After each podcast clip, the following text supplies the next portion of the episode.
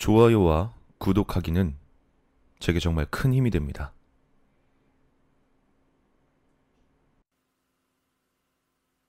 어느 여름날 평소 친하게 지냈던 중학교 동창 두 명과 여름 휴가를 어떻게 보낼까 고민하던 중 폐교에 놀러가 하룻밤 자고 오는 것으로 결정했다.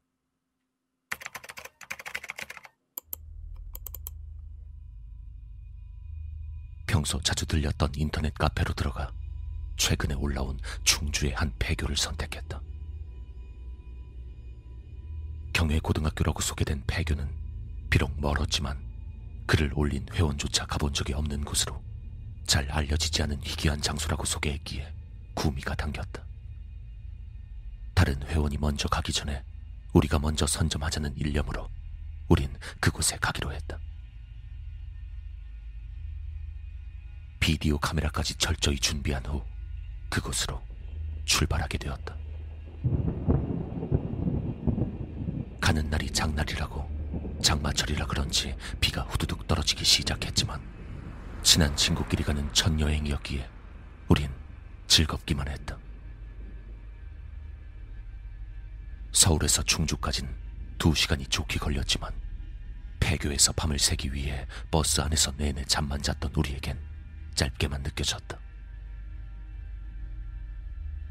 그렇게 충주에 도착하자 땅거미가 지기 시작했고 잠시 그치는가 싶던 비가 다시 떨어지기 시작해 서둘러 슈퍼에서 소주 몇 병을 사들고 폐교로 향했다.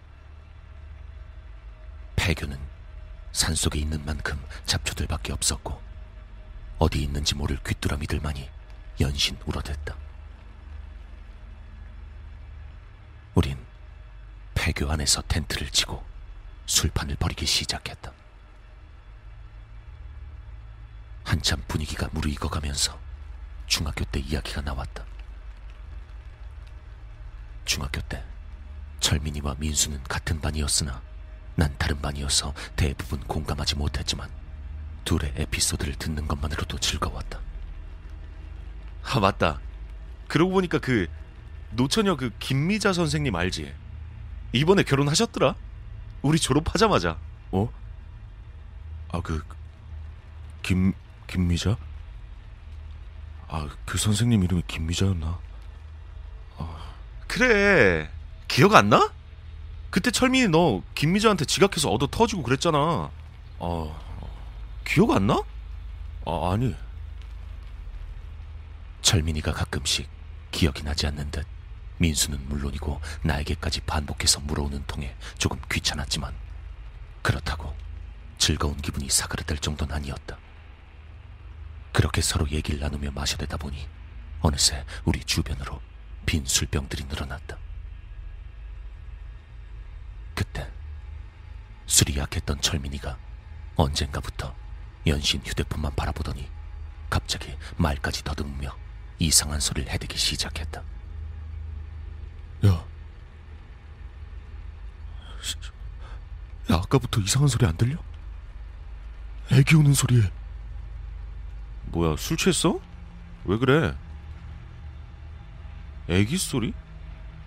야 이거 고양이 우는 소리잖아 병신아. 너 왜 그래? 아까부터 주위에서 계속 고양이가 울었기 때문에 나와 철민은 크게 신경 쓰지 않았다. 하지만 지금 철민은 부적이라도 되는 듯 계속해서 핸드폰만 쳐다보며 헛소리를 해대고 있었다.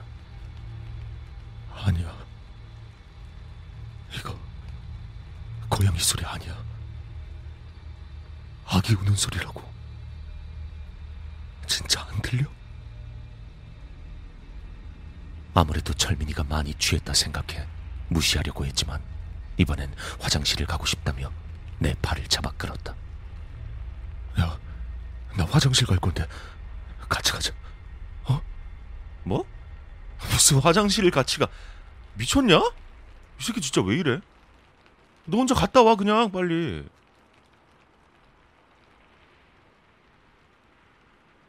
난 짜증을 내며 거절했지만 철민이가 계속 매달려대는 통에 결국 민수를 폐교에 혼자 내버려둔 채 밖으로 나왔다.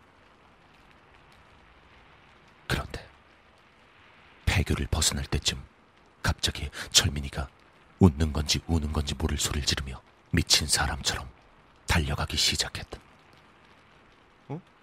야, 야 철민아, 야 어디가? 저 새끼 미쳤. 야!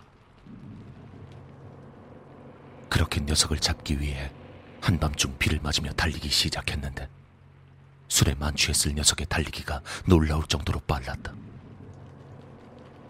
내가 전력으로 달리고 있음에도 불구하고 철민이와 나 사이의 거리는 전혀 좁혀지지 않고 있었다. 결국 그렇게 10분 동안 비를 맞으며 질퍽거리는 진흙탕을 뛰고 나서야 철민이가 멈춰섰다. 야 씨발 박철민, 뭐 하냐고 병신아 진짜. 왜 뛰어 거기서? 숨이 턱까지 차오른 내가 숨을 헐떡이며 소리를 질렀다. 주변을 둘러보니 어느새 우린 시내 한복판까지 나와 있었다. 아, 미친 새끼야. 너 때문에 이게 아, 왜뛴 건데? 어? 아, 뭘 알려주고 뛰어야 될 거 아니야. 민수는 또 어떡하고? 아, 병신아. 저기 민수 혼자 있잖아, 지금. 그제서야 생각이 났다. 폐교에 혼자 있는 민수가 걱정되기 시작했다. 그때 철민이가 내게 휴대폰을 내밀었다. 내가 다 설명할 테니까 일단 이것 좀 봐봐. 잔뜩 겁에 질린 철민이의 얼굴을 흘낏 본 나는 녀석이 보여주는 휴대폰 화면을 바라보았다. 거기엔 이상하게도 민수가 보낸 것 같은 메시지가 띄워져 있었다. 야, 나 민수인데 미안하다. 나 오늘 못 갈 것 같아. 아, 삼촌이 갑자기 돌아가셔서 지금 장례식장이거든. 니들 둘 다 전화 안 받길래 카톡 하는 거야. 내 폰 배터리도 나가서 엄마 폰으로 보내는 거고. 번호가 네 것만 기억나서 너한테만 보낸 거니까 형기한텐 좀 미안하다고 전해주고. 아, 그리고 보면 바로 답장 좀 줘.